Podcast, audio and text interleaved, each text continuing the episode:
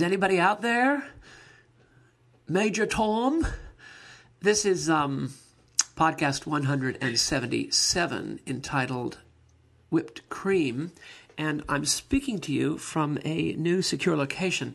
Actually, it's funny. It's in a kind of a. am actually uh, in a kind of a cave almost um, overlooking Lake Tahoe in California uh, on the property of a friend of mine because I really needed to have a, secure kind of Conrad location um, for the next few podcasts.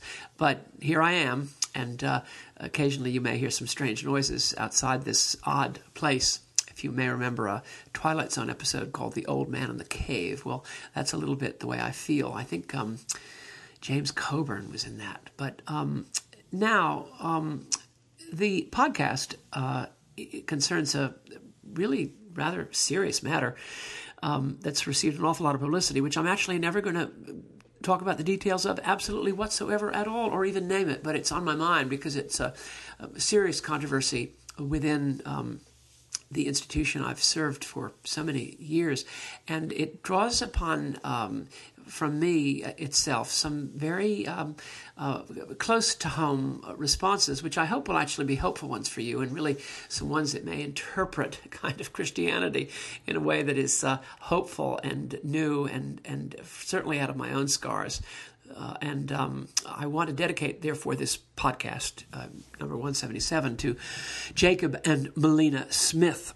Jacob is the uh, priest in charge of the parish of Calvary and St. George's uh, in New York City, and together with his uh, extraordinary partner and wife, Melina, they are doing great and um, um, marvelous work there. Their ministry is um, characterized, in my way of thinking, by humility, accepting the givens, and uh, uh, uh, panache, courage, a, very keen aesthetic sense, uh, certainly uh, and especially in um, Melina's participation, and joy and even humor, and a, a kind of odd detachment that, um, coupled with a really joyful noise. In a short, they're um, called to this very challenging work of an old, old Episcopal church. And um, I personally have seen it through four or five incarnations already. And um, here they are. And it's really um, uh, with a very uh, full heart, overflowing with praise and gratitude for Jacob and Melina, that I dedicate this podcast to them. Now, there is an enormous uh, current controversy uh, that involves um, different groups of people in high confrontation in uh, um, a situation that uh, is occurring in the sacred realm. And um, a couple things I've thought about it. One of the first things, and this could apply to a seminary, it could apply to a parish, it could apply to a um, um, a, uh, a college, could apply to any institution, and certainly uh, in the religious world where I've worked, almost any kind of institution that is faith related. And I've seen it happen myself and directly seen it on many occasions, many, capital M A N Y, I hate to say. But uh, what you find is something, a kind of truism that I would say after 40 years of this, um, of working with it, really my whole life, going back well before 40 years, because I saw it before. I've seen it in many, many institutions institutions and schools. Good Lord, um, the uh, uh, in religion, institutions and the improvisation and inspiration of real spiritual religion are um, really at odds uh, it, it, doesn't work. We can say all we want. We we can have all sorts of vested interests in institutions that we love and that have cherished and nourished that have nourished us, but it, the overall result of observation, certainly in my life, but I've spent an awful lot of time in the middle of it, in the heart of it, some ways, um, has led me to believe that institutional process and systems um, are incompatible with the improvisatory and inspirational character of real religion. I owe those phrases to Lloyd Fonville, my great friend, who is so perceptive on these matters that uh, the teachings of Jesus Christ, for example, are very uncomfortable when they are uh, become part of a, an institution, and their very nature as being improvisational and and and um, uh, what we might call today nimble, um, with um, um, incarnational people and um, groups of people, coupled with their uh, really looking to inspiration from outside themselves, make it impossible for institutions to not ultimately sort of take over. And I uh, rest my case with Emil Brunner's book I've mentioned many times, Das Missverständnis der Kirche, The Misunderstanding of the Church, which is the definitive work. I'm just amazed it's not um, had more of a hearing, a hear in the American scene, but it, it's completely forgotten. And it, it, everything that is happening this week or next week or two weeks ago in the um, meltdown of a of an institution that I know and love well for many many years and rather intimately at one point in my life. That um, if we'd only all read the misunderstanding of the church, which is in print, uh, uh, and really read it and read, marked, learned, and inwardly digested it, we would have seen things very very differently. And then also the um, uh, book and movie by that Australian novelist whose name I forget, but the movie is from 1960 something, starring uh, David Janssen, um, Anthony Quinn, and uh, Pope Laurence Olivier, called The Shoes of the Fisherman, about a pope who out of years and years of imprisonment in the Soviet Gulag, comes to the most remarkable decision to shed the property of the Church of Rome. And uh, it's uh, uh, so compelling and so powerful and so really in a way, strangely plausible, and it ties in enormously with Pope Francis currently in his Franciscan mood. Um, it's just extraordinary. And so I want to say that the um, the meaning of this institutional meltdown, which has only been repeated many, many, many, many, many, many, many, many, almost um, I can't. What is it? I can't find the time to tell you. You know, that beautiful song from 1968 by uh, the group that were originally, I think, from Worcester, Mass, called Orpheus. I don't I can't find the time to tell you so many, many. Put them in a book, put them in a book of a thousand pages. Well, on this front, I don't think that we could put in a book of a thousand pages all the examples of what's happening today played out before. And I think we just have to lay that burden down. I think we probably have to come to a place, as Gerald Heard did.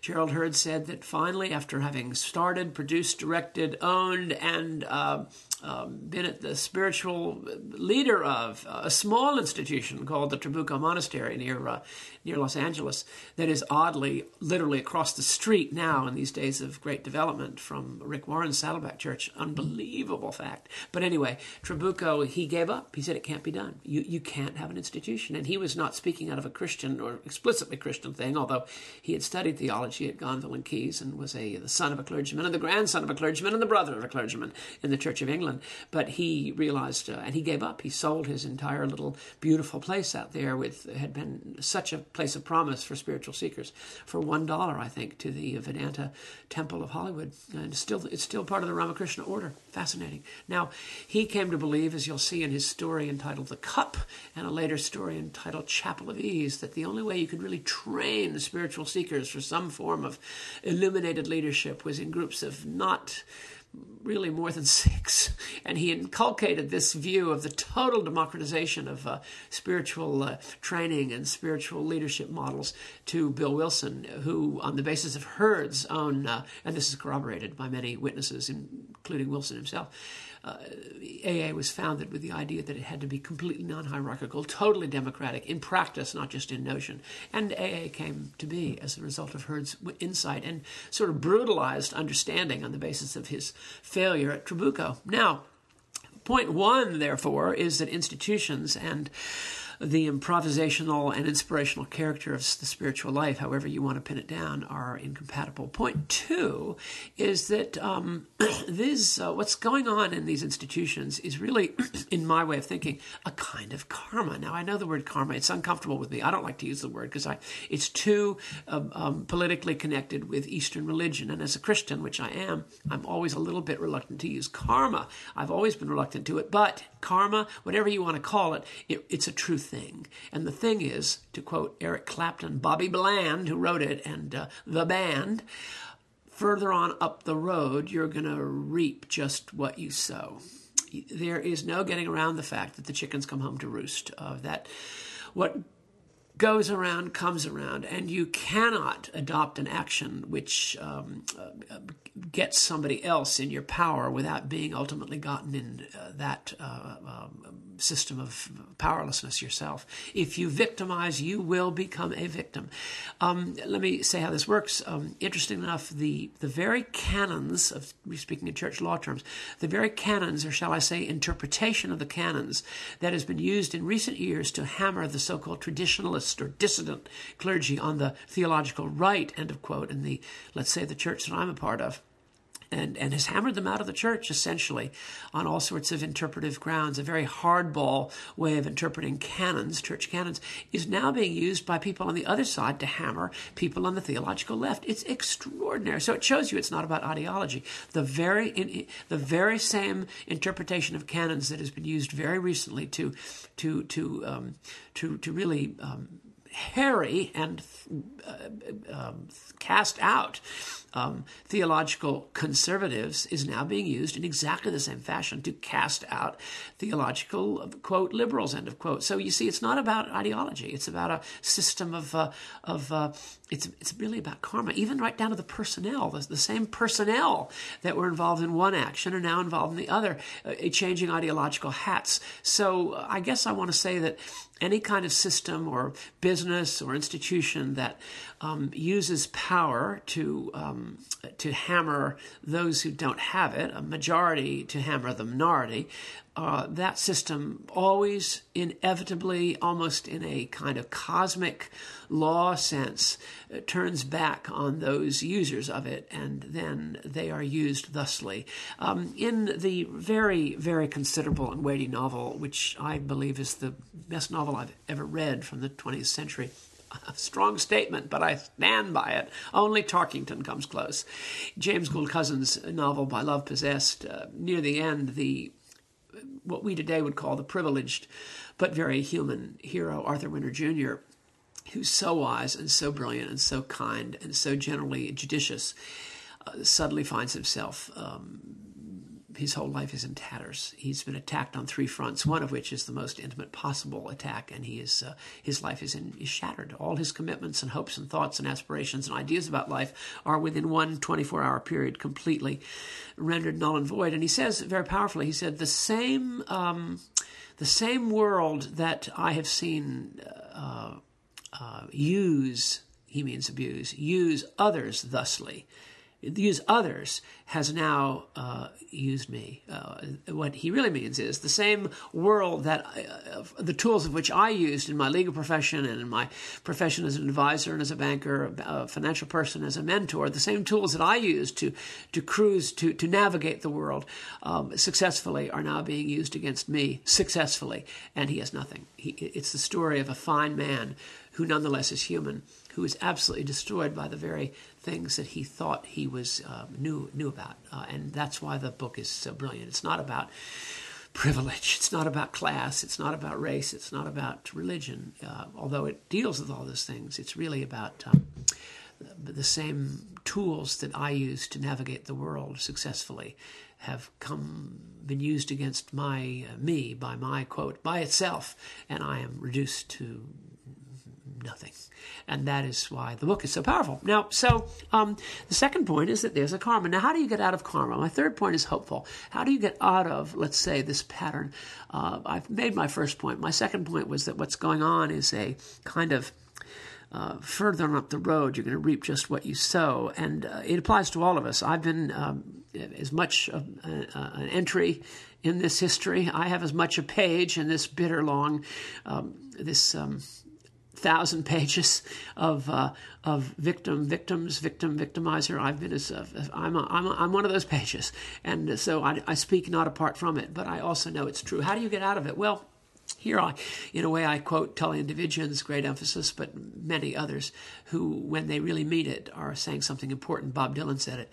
We really have to die the only way to finally come out from the um, cold worldly tools and means that create uh, these terrible uh, impasses is there has to be a death, and usually it's you. It's whoever's there who's ready to die. You know, he decided to die by. Uh, that remarkable Bishop uh, James Cleveland's song. Uh, I think I have it. Maybe I'll use it one of these days here. He decided to die. Um, did you ever see The Spy Who Came In From the Cold? I mean, it, it, it's a it, it's a brilliant book, but I like it more. I love the movie, especially with Richard Burton and um, Michael Hordern and uh, Claire Bloom. I like the movie uh, as much as I like the book, but it basically is the idea that you can, in fact, come in from the cold, the cold being the theater and the game and the circus, as it's called in the book, of espionage, counter espionage, betrayal, counter betrayal, all in the service of what you think is something useful like democracy, and yet you come to find that all that both different sides use the same tools and are at plague on both their houses. And so the only way you can get out of the system, you can do, you can't fight it. You have to get out of it. You have to escape. It's an escapist answer. But as we remember from the Richard Burton hero, escape implies his own death. You know, as yes, he came in from the cold. He came in from this karmatic, bludgeoning, never failing 180 turn back turn back turn back turn back uh, and uh, he the only way to exit it is by means of his own death which is true in life. Why shouldn't it be true in that? It's true in everything but the tragedy is it, it takes a death. One man should die for the people to quote one of the high priests in the gospels. And we you know christians have this very deep metaphor which actually is tied into a historical experience a fact uh, an, an event in which someone decided to stand in for the sins of the world. And it's very, very deep. Uh, if you want to, if you take just a minute to look at it on its own terms, what else is going to get us out of this problem?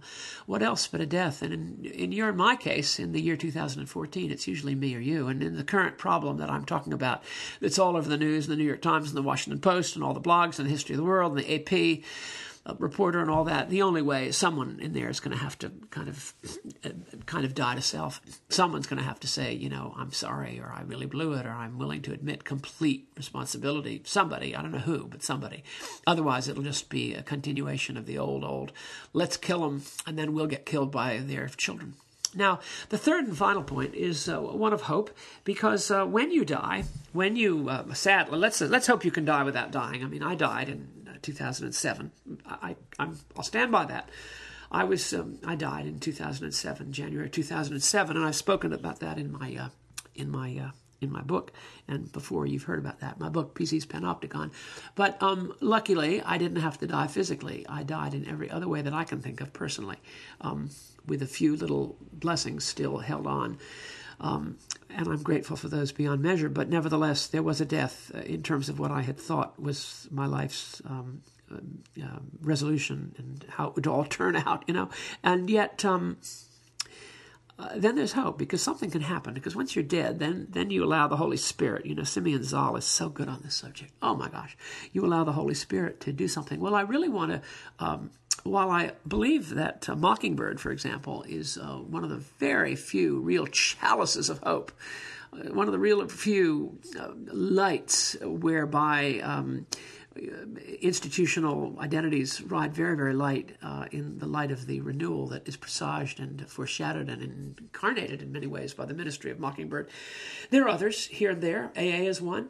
Um, but the only way that this will ultimately sort of find its uh, weight is by dying and then letting other um, possibilities take over. And you have to sort of allow the whole thing to live its own life. And I want to conclude by talking about Jane Austen for a second. Now, you may say, what? All of a sudden, we've suddenly lurched into Sleepless in Seattle or something like that. The world of the of the Jane Austen. I, am not a. I, I get so exercised by the uh, people who love Jane Austen because I always see so much mixed messages from them. But nevertheless, you know. By the way, did you know that uh, Kipling wrote a story about called the Janeites about um, a society that's sort of a Masonic society that uh, actually came out of life in the trenches in World War One, where Jane Austen's novels are extraordinarily loved and, and kind of shine a light of hope in the trenches of World War One. It's called The Janeites, and I recommend it heartily. Read it. You can get it on the internet. The Janeites by Rudyard Kipling. It's nothing new. Her work is a work of a genius. And uh, I had never read until Mary invited me to read, and I read part of, and certainly saw the 1983 version with Anna Massey and uh, uh, Simon Farrell um, and Bernard Hepton. That I realized that something very important was going on in this uh, slightly lesser known, certainly to me, novel. I'd never read it until recently, or even known about it. And um, at the end of Mansfield Park, that's the novel, Mansfield Park, something quite unusual happens. There's a long, a lot to be said about the heroine, whose name is Fanny Price, and a great deal can be said about her. But um, only at the very end does something really worthwhile happen to this very principled but rather timid person, this highly principled and really very good, but you might say she seems to lack almost fatally in self-esteem at many points in the uh, what we call self-esteem or sort of the ability to speak for herself. She's not like Elizabeth Bennet or um, you know the heroine of Sense and Sensibility or even some of the others in the other books. But this um, she finally does come into her own because sort of everything goes kaplooey at the end of the novel. Very suddenly, terrible things happen, really big things. It's a novel for sort of 400 pages about the usual, what appears to some people like me to be kind of Regency palaver. But then, lo and behold, everything blows up and something very powerful happens. But my point is really that hope comes entirely from outside the situation and it comes on its own terms and in its own way and in its own timing. And as I've said before, from the contraption, which is really my little metaphor, my visual metaphor, which I received on the 2nd of April 2013, of the fact that God is pro uns and not ante nos. Sorry, I mean, He's for us, pro nobis, and not anti nos, that is, against us. God is not only existent and is all things and all reality, but he is also remarkably, you might call it kind, compassionate, and graceful. And I read one paragraph which kind of gives the resolution, but it's a very old book, 1814. And please don't say that you don't know that all Jane Austen novels end in this kind of manner. But that's not the point of the exercise. She says, writes on page 484 of this very lengthy novel, about two pages near the end, or three, she writes, quote, I purposely abstain from dates on this occasion, that everyone be at, be at, that everyone may be at liberty to fix their own, aware that the cure of inconquerable passions and the transfer of unchanging attachments must vary much as to time in different people I only entreat everybody to believe that exactly at the time when it was quite natural that it should be so, and not a week earlier, Edmund did cease to care about Miss Crawford and became as anxious to marry Fanny as Fanny herself could desire. Now, the key point there is she leaves Jane Austen to the reader the fixing of dates. There is no timeline that is um, uh, uh, she lays out for us. She doesn't tell us when it happens. She doesn't tell us how it happens, but she knows that it will happen at exactly, quote, at the time when it was quite natural that it should be so and not a week earlier. Well, the hope of Mockingbird, for example, or AA, for example, or Gerald Heard's insights, for example, or the understanding that we have to come in from the cold, that we have to come out from under all these arrangements. It's not about a new victimizer and a new victim. It's about really a situation in which there has been a paschal lamb and there is there has been one victim for all one for all all for one juma you know. And we have to kind of ground ourselves in that which we've already discovered because people who are in these terrible situations all die. Each person on each vexed um, impenetrable um, plateau uh, on either side of the great chasm that separates the the aggrieved and antagonistic uh, protagonists in the drama. They all will need, in some form or another, to die. It's already happening, and out of the death comes a kind of quiet where the contraption can work in the contraption's time and uh, not a week later or earlier, and that is the power of the hope that we have. And I actually do uh, share that hope myself. I hold it. And to conclude, a little bit of our friend Herb Alpert and the Tijuana Brass Bittersweet Samba. Thank you so much. Greetings from Lake Tahoe.